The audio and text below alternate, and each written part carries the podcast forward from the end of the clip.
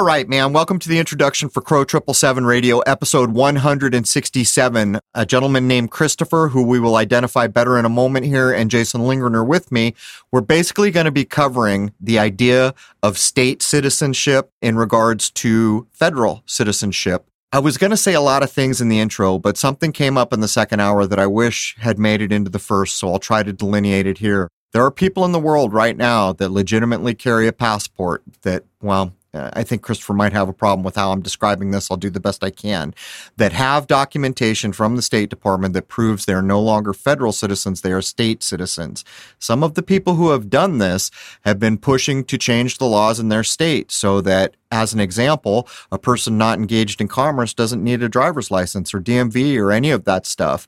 And I know so many people who listen to the law series are interested in these ideas. The problem with what we're about to cover is I know people are going to erupt into arguments because there wasn't a single version of the law series we did where people weren't at odds. But at the end of the day, this is in fact a provable, workable method to obtain state citizenship for whatever that is worth to anyone out there. I've held the documents in my hand. The method works. But anyhow, I hope you'll join us now or two. There are so many things. You know, Jason is the expert in this part of things compared to me, but there's a lot that we cover. In an hour or two, a lot of people trying to get back to ideas of common law. So let's jump in. Cheers. All right, man. Welcome to Crow Triple Seven Radio. This is episode 166. I have Jason Lingren with me and Mr. Christopher Gronsky. Uh, we're going to be talking a bit well, it's going to be wide ranging, but at the end of the day, we're going to be focusing in hour one here about a thing called state citizenship, though I'm imagining this conversation will be much wider than just that. Anyhow, welcome, Jason. Good morning. All right, man. What do we have for the intro here, Jason? Uh, we just did a show yesterday. We probably mentioned that. Right. That should be being released any day now and will almost certainly be up by the time this episode is released on our normal Thursday days with Jay Weidner and a very nice lady named Yvonne on their show Reality Check. I think that discussion went further than they really anticipated. They thought they were going to talk about the moon a little bit, and we went we went there. well, the lunar wave always seems to precede me, but once we get to talking, uh, it usually becomes a small part of the conversation. You know a bit more about what we're going to talk about here, and you put together the initial outline. Uh, so why don't you introduce Christopher and let's let's get the train on the track here. Well, Christopher does what's called freedom consulting, and I think the easiest place to start with is with who he is and his background and what he does. So, Christopher, welcome on board, and uh, let's hear it.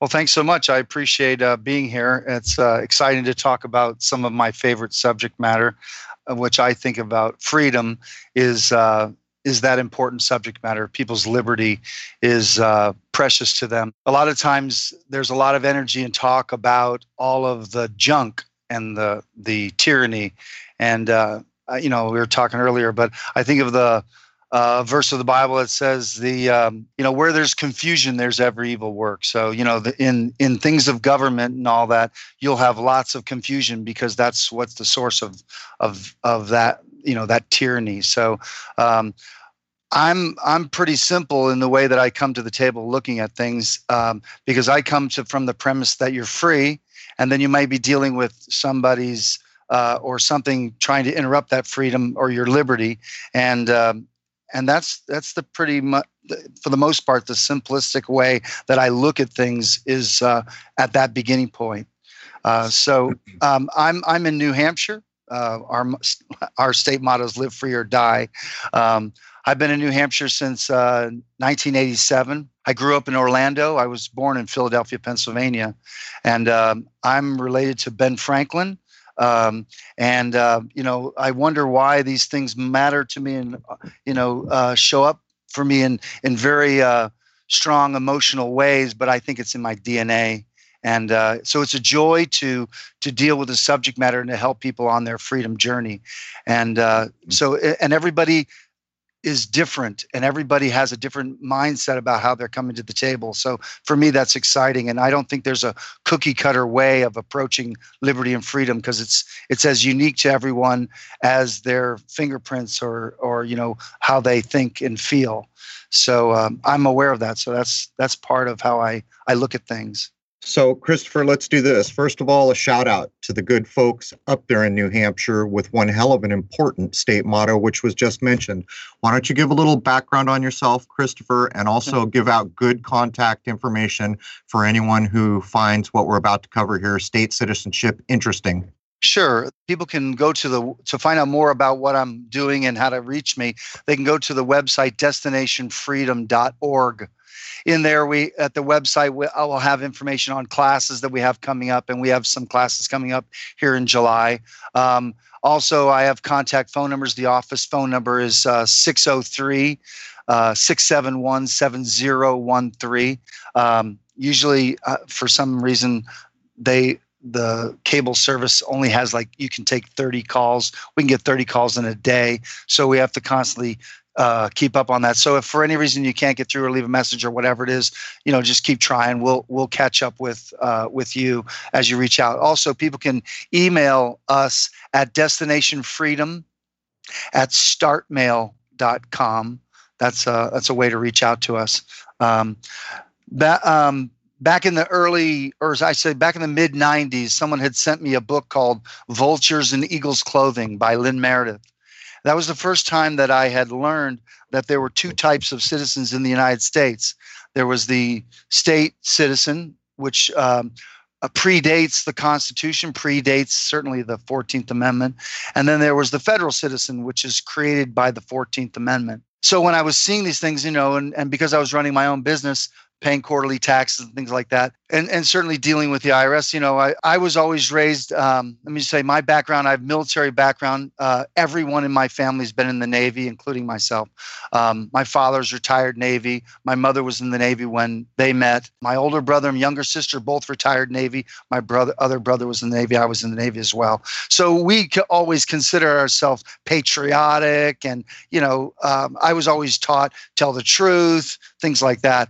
And so having those strong feelings about being American and stuff like that, I couldn't imagine that when I was learning these things about the Constitution and about freedom and such, uh, that I could live a lie or just not uh, take a stand for what I believed was true. And especially when people fill out tax forms, things are signed under penalty of perjury. So these were important uh, things that I was learning, and they were having an impact on my life. It literally changed uh, my life. So that w- I began to correspond with IRS back then. That was in the ni- um, mid 90s, and uh, and that played out. Uh, the bank had taken money out, given to the IRS. It was it wasn't very uh, a lot of money.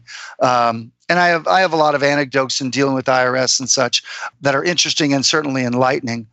But what happened is at that time there was an organization called We the People, which was uh, uh, the website GiveMeLiberty.org, and they were that was Bob Schulz, and they were working out a truth and taxation hearing. This is before 9/11, and at that time, I guess just before that, I was going to travel to Romania and I was going to need a passport. I had never had a passport. I had one as a child, but not as an adult. So the first time I was doing passport, I needed it to be done in a way that was congruent with the communications I was having with the IRS about not being a federal citizen and such. So there was information that I had learned in in that material. So I had done my passport uh, and I had amended the application so that it would be true under penalty of perjury and had an explanatory statement that went along with it rejecting that 14th Amendment citizen. And uh, I remember going to Boston. I was concerned about just sending the material in because there was no one there was going to really be able to explain what I was doing. So I was a little concerned with that. So I waited till the last minute to get my passport so that I could do it in Boston at the uh, passport agency. I wanted to go there so that I could explain what it is that I was doing and such as that. And I remember taking the paperwork down there at, at the um, at the center and um, and I'm, I presented it to the lady. I'm all nervous and all that, and she looks at it and she says, oh, I can't say it's the first time I've ever seen this, and boom, boom, boom, stamped everything, and I was on my way. We never even got into a discussion, and I was like, wow, that that's astounding. That was awesome.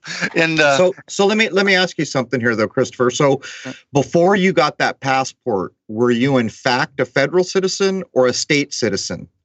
I have never been a Fourteenth Amendment citizen. Prior to all this, you conducted yourself and considered yourself a state citizen. But this is the premise here, I'm, I'm assuming, correct me if I'm wrong, is you first became aware of the distinction from the book you described. No, uh, uh um, I, I'm. I behaved like a federal citizen. I didn't know that there were two types of citizens, but as I understand the subject matter, I've never been a federal citizen. Congress has never created what I was, what I have by a birthright. So my my citizenship and where that comes about predates the Congress, predates the federal government, because th- their states were here long before there was a um, a constitution created. So it predates all of that.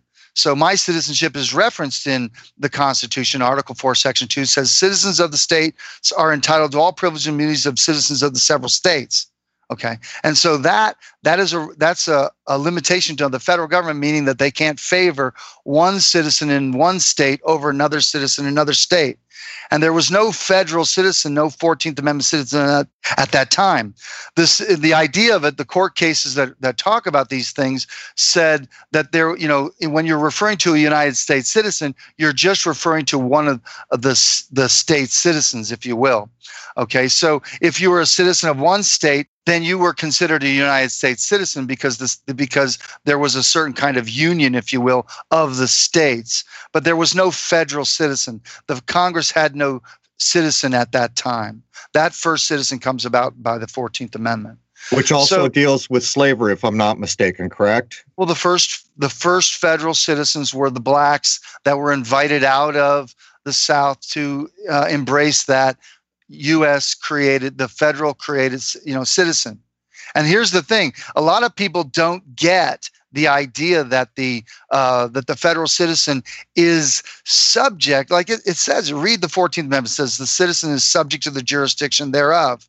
Okay, so you're you're seeing that the Congress is creating an entity or uh, some subject matter, if you will. And if you know the Constitution, you know in Article 1, Section 8, Clause 17, we delegated the states, I should say, not the people, the states delegated to the Congress the exclusive legislative authority over all cases whatsoever in that DC 10 square miles. And that, that, and obviously that's federal jurisdiction. It would include, nowadays, it would include territories and such as that, and some subject matter, providing that the Constitution just, you know, delegates that subject matter. But the idea is that is what's in their jurisdiction. So the federal citizen that they create obviously would be subject to the jurisdiction thereof. Okay. Which this which is, is, just DC and its protectorates. Is that correct? Well, well, that would be correct. That would be that's what the clause 17 says, that 10 square miles. And so that so people want they think and want the the tax code to be they think that it's unconstitutional. It's not. It's absolutely constitutional. The question is, what does it mean by that? You see, when when Congress has that exclusive legislative authority, they don't have to abide by in their jurisdiction. They don't have to abide by the Bill of Rights and those things that the states that they have obligations in the states.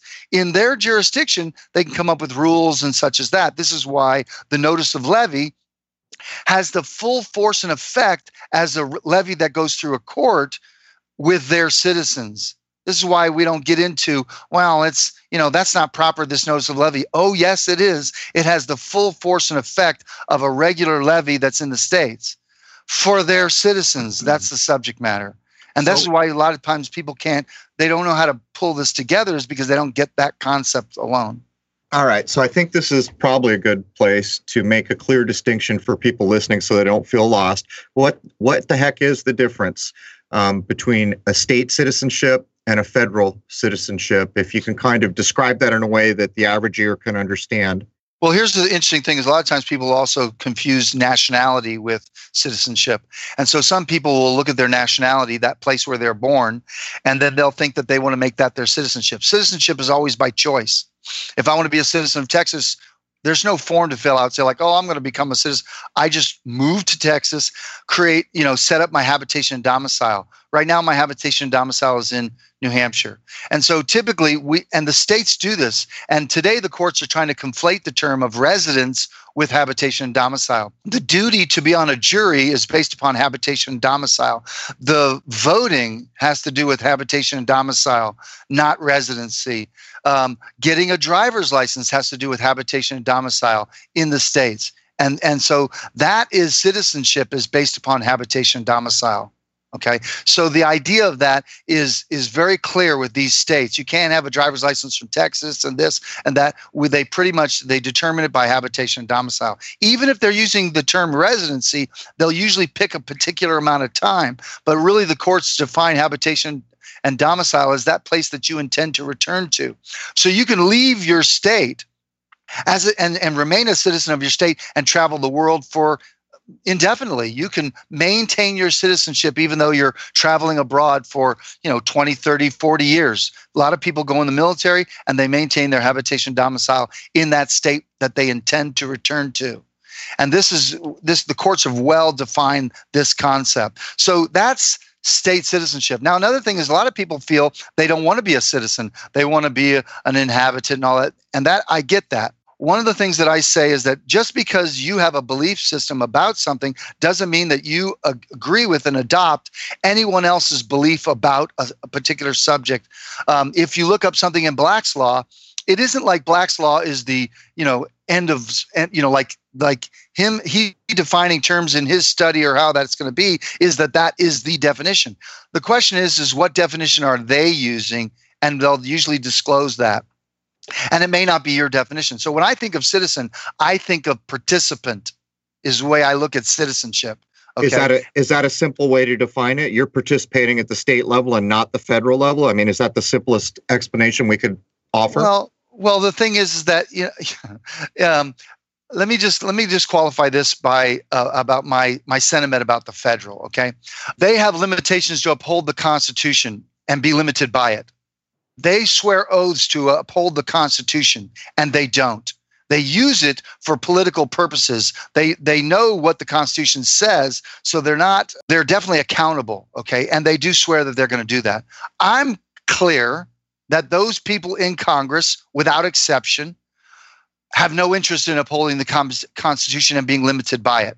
Okay, that's that's what I've concluded, without exception because and, and we could talk about that so therefore i say scrap the constitution dissolve the federal federal government because they're nothing but tyrants if it was if the federal government's gangrene uh, you, there's no leg to cut off it's gone i don't see changing it from within it's not possible it's just not possible. Therefore, the best thing that I can do is be at stake for freedom in my state and to get my state to grow up and push off the federal government. And you know, and, and New Hampshire has a, a you know a secession type of movement or you know a sentiment to secede from the union and and many states have that kind of a you know there are a number of people that feel that way about seceding from the union now i'm okay with seceding from the union except it'll never happen because people aren't mature enough to do that. You're never going to be on your own unless you leave, unless you stop living off of mommy and daddy. And so the idea is the first thing before anyone secedes from the union is to cut off all the bribery and the funds that the feds take or I'm, I'm sorry that they offer when the state of new hampshire will only fund itself and will reject all federal dollars you'll be surprised at all the regulations that'll go with the bribe money and that will be a freedom of itself. So, so that is what we would have, or any state would have to do first. You can't be you know um, tying on to the you know be sucking on the the teat of the Fed while saying you want to be free from the regulation, which is what California likes. They want the federal dollars. They don't want to grow up, but they don't like the control. This is the way all immature, irresponsible children living at home feel and believe. I don't like to the way mommy and daddy tell me I have to come in on time, and yet I'm still living in the basement. That is the way a lot of states are. So, so that's so I'm not I'm not a federalist, and when I say that, you know, with respect to that, that that um, my passport's a federal passport, but I'm my country is New Hampshire. I'm a citizen of New Hampshire and it has its own funky stuff. But my goal here is to secure freedom more and more in New Hampshire so that we can push the feds off. And so when I say, so not being a federal citizen, I certainly don't have those statutory limitations that the Code of Federal Regulations has for federal citizens issues and, and matters. So that that's how I think about that. I don't know if I that was a long answer to your question. Well, let, us do this. Um, I want to ask you one uh, simple question that you can answer pretty quickly. And I know Jason has a list of things that go all the way back to the ideas of British empires and colonies and things. So let me ask you, and then we'll let Jason start running down some of the things uh, that he's well versed in that he thought applied here. Yeah. Um, firstly, if I was just to ask you in an offhand way about the 14th Amendment, um, was that an underhanded thing? Was that intentionally unhelpful to the average human being living? in this part of the world? Well, I think that to study uh, the Civil War and what happened before the Civil War, and and at least get an understanding of what happened from the South's perspective, is an important thing that's not taught in public schools. To say that the issue of of the Civil War was about slavery is pretty ignorant. Okay. Now, certainly, I believe that the South lost the Civil War um, because of the for the lack of moral high ground that they could have been. But slavery, you know, understanding slavery was really a rich man's economic machine. Okay, the poor guy was no no different or less ignorant than some of the slaves were. So you know that that's still you have this rich and poor thing going on in the South as well. But to understand the economics and the and the the beef that the South had with the Union, that the that there were being a that there was an un, an injustice between the northern states and the southern states, and that the federal government was violating the southern states by tariffs and things on their ports and stuff, and dealing with their economics, you know, the materials that were coming out of the South and such as that. That is an important conversation to understand what was going on. And certainly there were political players in the world that wanted to see the Union dissolved because when these separate states being countries, you know, would not be very strong to overcome other other influences from without. And to understand, we spend in our class uh, on state citizenship, we spend, um, you know, half of the class dealing with um, the Declaration of Independence and how the states were considered at that time, and to understand the, the true purposes of government in general. So, so for me to understand um, you know the distinctions between the states or the, like you said the 14th amendment. Now let me say this. To understand how the congress and those reps were dealt with in in being in the congress was completely in violation of the law. You can't force votes and there and for them to be just votes. When the south left the union that was the end of the union okay? And so there was no there was no quorum in congress. And so therefore um, the 14th Amendment was never properly ratified. Um, the 15th would always be in the same category. And certainly we have the research uh, showing that the 16th Amendment was never ratified either. I also believe the 17th Amendment was never ratified either when you, when you think about how uh, senators are chosen. That, that's problematic for a lot of minds out there thinking about it. And the only reason that I brought that up is because research that I've done around how the hell did we end up with corporation and all these things, that too can be directly tied uh, to what we now call African American people. And that's a whole put up. Um, and it's a similar thing. You're saying they did all these things, but they didn't ratify it. They didn't do what they were supposed to do, but they did it anyway. And in some ways, corporation came to us in the same way. There was a time when corporation, the idea of it was no, you can't have it unless you can prove it's beneficial to all the people out there. But Jason, um, right. I want to quit bogarting this conversation and let you get back over to these kind of root things that'll take us back to the idea of American colonies and these things. And also, before I hand it to you, Jason, there's a lot of people out there that have done a lot on the Civil War, a lot of point of views. What we're putting down here is an actual method to become a state citizen. It's not debatable. I've seen the documents, I've actually held them in my hands. So go ahead, Jason.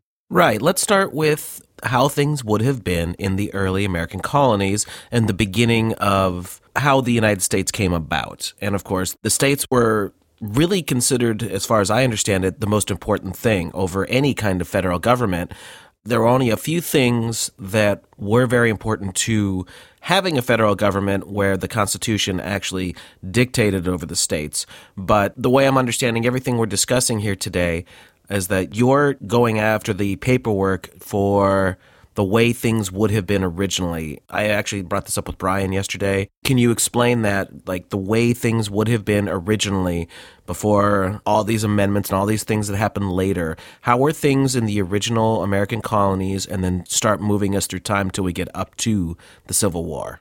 Well, well, there the a lot of times people uh, you know you hear people talk about how we broke away from great britain okay? And uh, i've heard lawyers talk and say well you know the declaration was you know really there's there, there's no there's no law. There there they make reference to the declaration of independence as not being any law and that therefore there's nothing in there that's binding or anything like that.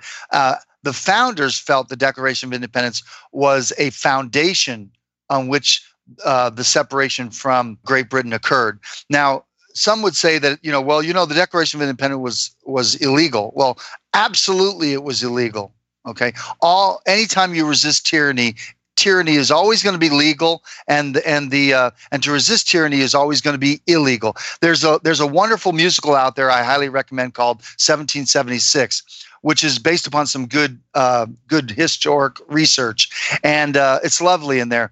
And then um, and so when they start talking about the Declaration, you know, having to write one, and they they all like, well, we know what these the issues are. Why do we need a declaration? And so Jefferson stands and says, so that we can uh, state our I'm, I'm paraphrasing state our case in such plain and firm that it commands assent. And then and then uh, Dickinson gets up and says, "Come now, Mr. Adams, are you suggesting that we publish a paper to all the world to show that an illegal rebellion is in fact a legal one?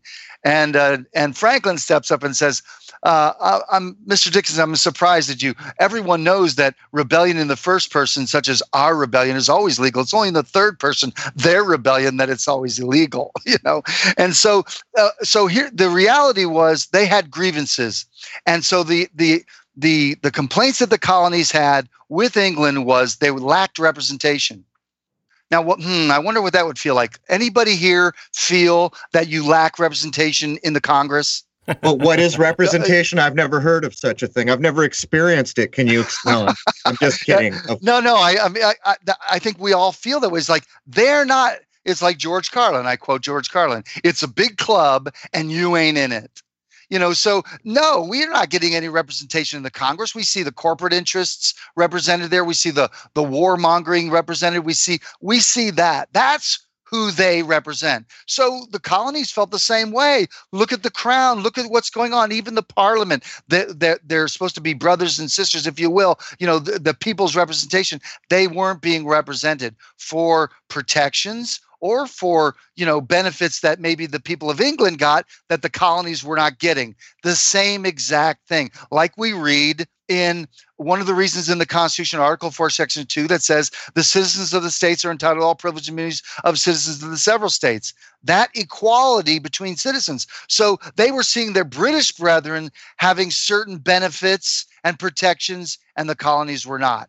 That's why it's in the Constitution. Now, if you want to understand the Constitution, read those who wrote it and those who disagreed with it.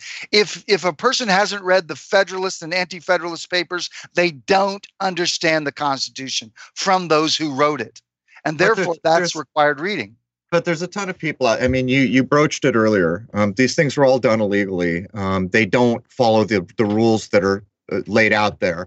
In other words, it's almost like the old biblical thing. You know, you can judge a tree by its fruit, right? right, um, right. That's the situation we have here. And that's part of the problem for a lot of people listening. They understand this is nonsense. These people are not following rules. They're not representing us. They appear to be a corporation. Um, they don't appear to have any concern for the supposed human beings that they're supposed to be helping and protecting and governing, for lack of a better term. And- and so these conversations that we have in this vein uh, for so many critical thinkers, they're saying, why the hell are you even concerned with the Constitution at this point? Which you kind of broached earlier, where you pointed out um, it's a farce at this point, isn't it? Well, yeah, and and listen, let's one of the things that I I do with clients as well as deal how I deal with government, the responsibility of the behavior of government. Let me I'll put the proper authority in the where it's at the responsibility of the federal government is the states, not the people, the states. This I do not believe the 17th Amendment um, was ratified, which meant that um, the state legislatures would appoint two senators to the Congress. Can you imagine the difference of everyone who's approved by the Supreme Court, every t- treaty and tariff that that goes through would be approved by the legislatures of each state instead of a senator who's got a uh, you know six years and he's he's it, it's just completely not the way Madison thought of the the Senate to be. And so that in its is is a big problem. So if you're if we want to know who's responsible for the way the federal government is, the states are because they can ratchet it back in. Okay, that's one. Now, the people are responsible for what's going on in the states. And if the states aren't doing their responsibility, it falls on the people. So the so ultimately, the reason that we have such junk in the Congress is because the people like junk they continue to do the two party system. They continue to look to Washington to answer every stinking problem. And so that's the problem is you keep looking to them and having them address certain things and making an, uh, a national, you know, I don't use America as a national, but, but, you know, that kind of an issue. So the people are the problem. And the well, pe- when the when the people change that, then Congress will come in alignment because they're always protecting their power. I, I, you know, one of the one of the main reasons that we wanted to talk to you um, is when we met Brian. He followed some directions, and he got a document at the end of the day called a passport, and he was in fact a state citizen without a hiccup in any of the process and that that varies greatly from so many of the legal episodes we've done that deal with things that I'm not really going to bring into this conversation. But um, the point of view I would estimate from so many of the people that I know follow us and are critically thinking about these things, you begin to feel hopeless. It's that the system is not just broken; it's corrupt. And for that matter, I mean, we could even look at the IRS. There are people out there who will tell you it's no different. Uh, the idea of being ratified in some legally defined way didn't happen and yet they're still doing business as they ever did. And so there's a lot of people out there who look at these things and say, how can you interact with this corrupt bag of garbage and expect anything back but garbage from the corrupt bag? And so uh, whether or not that's the right mindset, I don't really want to get into, but I would point out that I I don't fault anyone who looks at this system and says, "My God, uh, there, there's you know no path," and that's part of why we're talking because you do in fact have a legitimate path to use the system that is in place to become a state citizen if someone desired. But my main point here is, yeah, people need to grow up and they need to take more action. But unfortunately, in so many ways, this is exactly what you said. They get sucked back into this nonsensical red and blue system, which is no damn. Jason and I have endlessly covered. We've even covered the governor of the Central Bank of England showing up here in 1924 to inform all the bankers of the United States what the political system is now going to be used for to basically get people to argue endlessly about things that don't matter. The point here is the average person sitting at home by themselves that now understands completely this is all nonsense. And it's worse than nonsense. A lot of it seems to be criminal nonsense. Um, where's the path? You know and and i think i would put that on the table because i don't think i can fault a person for recognizing the nonsense and then not being able to determine how the hell do i get from point a to where i would like to be point b and a small part of it um, is is what you're you've got on offer. If someone did in fact not want to be a state citizen and or a federal citizen and become a state citizen, you've proven that that's acceptable, possible, and there's a set of directions anyone can follow to do it. Right. We we have a process in people getting a passport, uh, whether they've had a passport before or not, or whether they've naturalized or not. Uh, we have a passport process that, that has worked for everyone. And so, you know, and we tailor an explanatory statement for them. But with respect to that, that I mean, that is certainly one thing that we offer. But most of the time when I'm working with clients, with the way that you talked about not having hope and all this stuff, or these systems and how to work in them, it's not optional for people to understand concepts of liberty and freedom so they know how to approach the table. I don't do this stuff because I'm I feel that I'm intelligent, I'm well read or whatever it is. I don't feel that way. A while back I had determined and some of this is because of the training I I have had uh, studying the Bible and stuff like this. I have overseen other elders and men in in leadership type of position. But what I what I want to say is is that it's important for people to understand how to think about how what's coming to the table. You know, people think about law in a particular way and and like as if, you know, well no man's above the law. That is absolutely false. Okay? All men are above the law. We make law. The, what we mean when we say no man's above the law, what we want to say is no man in government man or woman. No one in government is above the law. And they are behaving like the sovereign citizens that they accuse people of being. They aren't bound by the law. They're living like as if it doesn't matter to them. And that's the problem is one is people are pretty ignorant about what rights are, where they come from. I'm surprised at how many people I help who do not understand the difference between a privilege and and um, and, and a right. They don't understand. They don't even understand how our government's formed and how it's supposed to function. They don't know that. They don't know you know how judges are replaced, so they don't have a basic knowledge of the form of government that we have and how it works. Because of that, they'll never rise up to be the authority they're supposed to have. And all of that power starts locally. The farther away government is, the less important it is, and the less effect it should have on your life. And so that's why I want to strengthen the governments closer to me to only secure rights and to push off the government that's farther from me. That's a principle.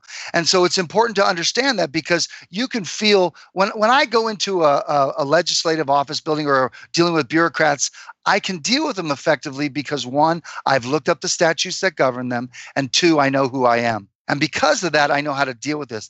I don't play out and do anything with respect to corporations Okay. I don't do anything with respect to that because I know where the power source is. If a person doesn't know how a corporation is run, they're not going to know how to deal with the corporation. You're always dealing, uh, without exception, you're always dealing with people. Never, you're never ever dealing with. There's no such thing as a corporation. There's you say, oh, there's the corporation. It's an idea. There's no such thing as government. It's an idea of how people are relating to each other. And so when you get this clear in your mm-hmm. head, it's almost like in the it's almost like Neo in that hallway where he was dead and he stands up and now he can see the code. And, and I'm not talking about statutes and codes. I'm saying that he can see, oh, okay, we're just dealing with people or he's dealing with nothing that's how I want people to come to the table because then they're going to be able to sort out securing their liberty and freedom. It isn't that, with respect to the process of the passport, most people have never been a federal citizen. They've behaved like one. And so the passport process isn't a change of status, it's just an acknowledging of an existing status that's there and to reject that the status that the Congress has for their 14th Amendment citizen in their jurisdiction. And that's what's understood. And that's all all we're declaring. We're not getting, we're not doing anything by permission, and we're not asking the federal government to say, is it okay, or even to acknowledge what we're doing. It's unnecessary. That's yeah. a critical point because what you just said is what I wanted to bring up. Um, because if we truly, honestly want to assess the landscape, and Jason and I come into contact with a lot of people, there are so many out there who have come to a common sense kind of grown up mindset. They understand that what I see going on is complete nonsense. Um, it's do as I say, not as I do. Everything that's being implemented was put in place illegally. Half the things that I got to deal with, I never opted into in the first place. Correct. Um, and so when you start to talk the way you just did, I think you're going to relate to a lot of people that listen to what we do here because there is a growing movement of people who are starting to say, well, to hell. How do you interact with such a foul beast that is not even legal by its own definition of legal. Um, so to hell with them. We don't ask for our rights anymore. We're born with them. There right. is a growing movement, and I don't really want to get into whether that's right or wrong, um, because I think that we can probably both agree that if you truly want to have rights, for lack of a better term, you better damn well recognize that you better live your life as if you were born with them. Because if you start to say, can this person please, or this corporation or this government grant me rights, or the idea of liberty, see that that's the problem with where we are now. In, yeah. in, my view. So many people are, all screw this. There was a thing called common law. It was pretty simple. Don't do harm to people. Don't cause people loss. That's right was the only way and they're they're already moving back to that or trying to move back to that. As a matter of fact we've had people on that are setting up common law courts in their community over in scotland.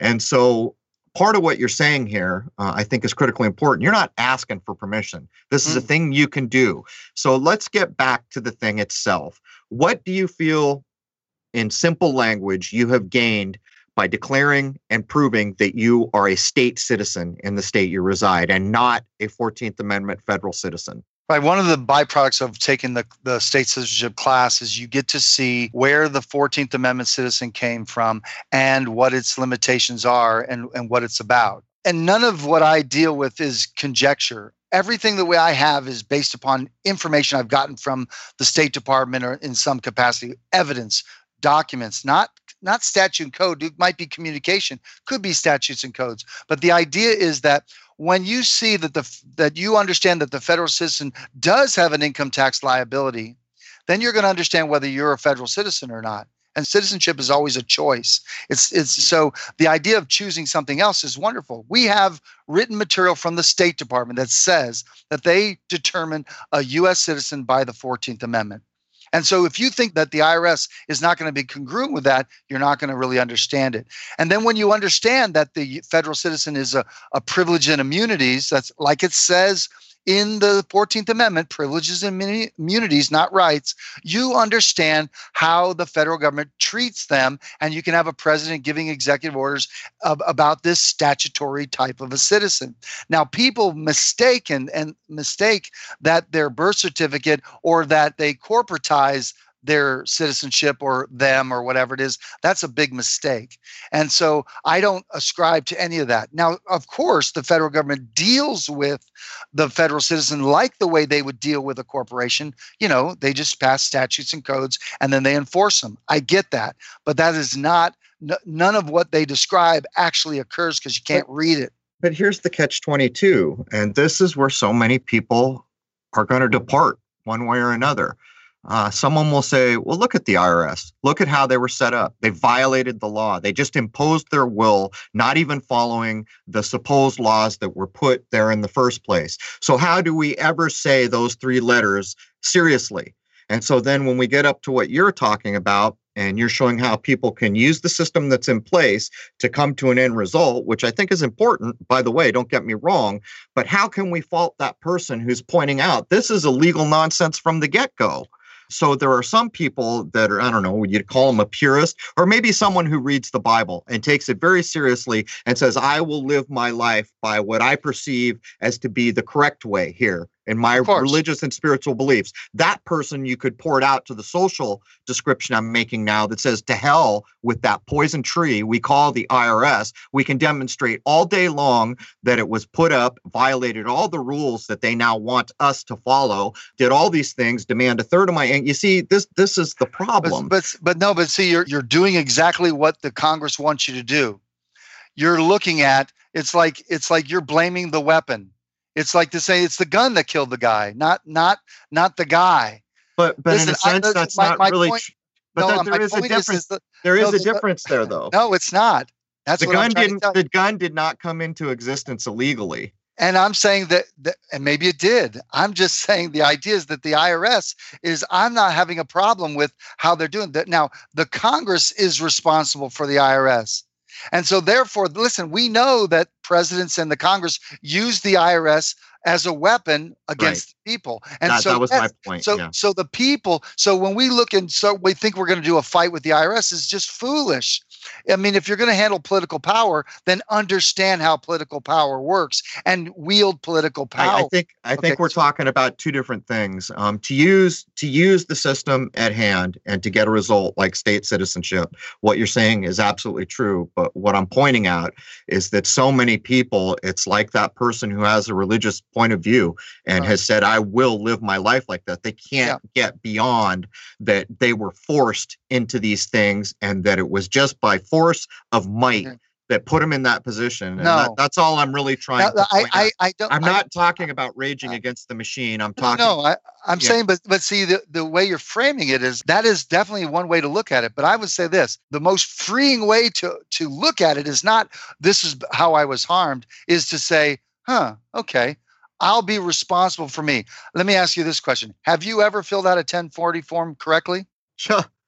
I, you know, from from your That's definition, yes. of, eh, from no, from from the definition that you're about to lay down, yeah. I would say probably no because I I, I did what I, I I went through the motions, never took it seriously to a point. Of course. And so that's what I would say is that at no time have I ever filled out a 1040 form correctly. One, I didn't understand it. I didn't. And so therefore I was doing what I was taught.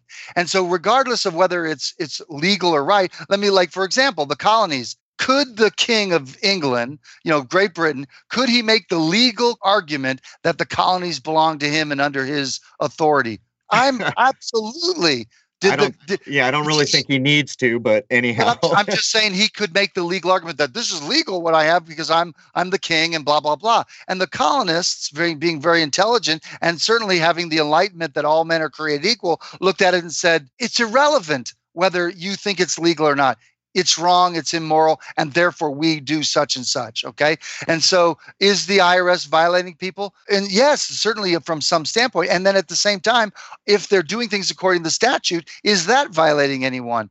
When you the, the way out of it is the way towards freedom is through responsibility. And so if people love freedom, try exchanging the word freedom with the word responsibility, and you'll really find out how free you want to be because the, the, the legal remedies with respect to dealing with government at any level is to uh, uh, assume all responsibility of, of yourself and the consequences and to absolve them of all responsibility and the consequences. That by itself, by principle, is magical because you, the thing is, is that's love to takes on responsibility and its maturity. And so that that's how i look at these things. So you know so i'm not i, I have never been at cross purposes with the irs i'm not i'm not there to to determine whether that document is like you know i don't have to figure out the tax code to deal with it. I say like look this is for federal citizens and resident aliens and there and and there you go.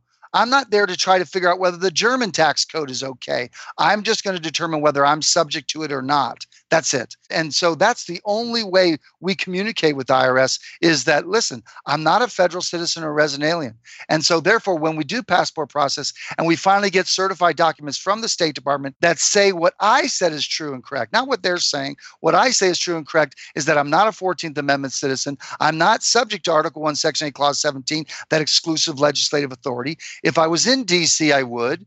If I was a federal citizen, I would. And if I was an alien residing in the District of Columbia, I would as well. But most of the time, people's errors are not understanding the term United States, and that's where they're they're missing it.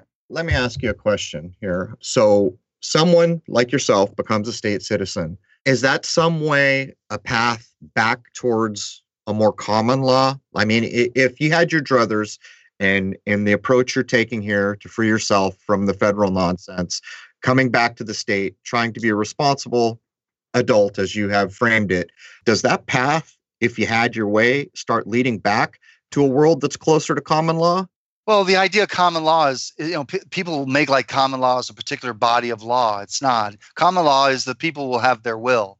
And yes, of course, common law would recognize that that I'm not, I don't want to be violated. I don't, you know, love my neighbors myself. They talk about the common law being based upon scriptures. You know, then there's a problem there. What scripture are we referring to? So that's could be problematic as well. But the idea is that um, nobody has usually nobody has to become a state citizen they already are and they're usually having to stop behaving as a federal citizen that's really well, the remedy so, in that so level. in the in the life of an average person what does it mean to stop behaving as a federal citizen what are some common well, things that you could just throw out to, to illustrate the point well, if you don't have a federal income tax liability, you could you might save a few dollars not having a you know to file and and do the income tax stuff. That's that's one possibility. Well, which also other, which also means you've paid in your whole life and and you were saying don't give me that money back. Just to be clear, right?